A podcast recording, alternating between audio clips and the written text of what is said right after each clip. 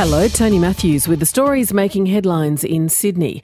The clean-up in the wake of the bushfire crisis will step up a gear from today, with rubble being cleared from properties on the New South Wales North Coast, the Blue Mountains, and Batemans Bay. More from Jean Kennedy. The state and federal governments recently announced they would split the bill on the massive clean-up in the wake of the bushfires.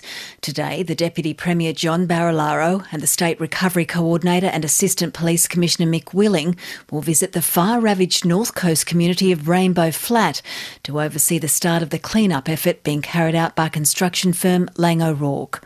The ABC understands excavators will clear around 40 properties that were destroyed there. Crews will also begin work in the Blue Mountains and around Batemans Bay on the south coast. There's been a sharp jump in the number of cases of the potentially deadly lung disease, silicosis, in New South Wales. 70 cases were diagnosed in the second half of last year. That compares with between 6 to 10 cases diagnosed each year over the previous five years. The Better Regulation Minister, Kevin Anderson, says the government brought in free lung checks for workers in the manufactured stone industry and has tightened the rules as well.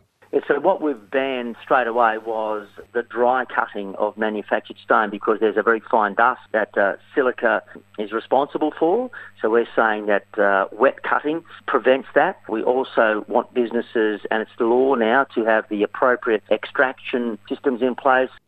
A 16 year old boy has died after being hit by a car while riding his bicycle south of Sydney.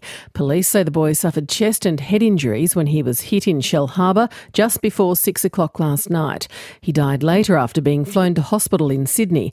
The 25 year old female driver was tested for drugs and alcohol. For more details on those stories, go to ABC News Online.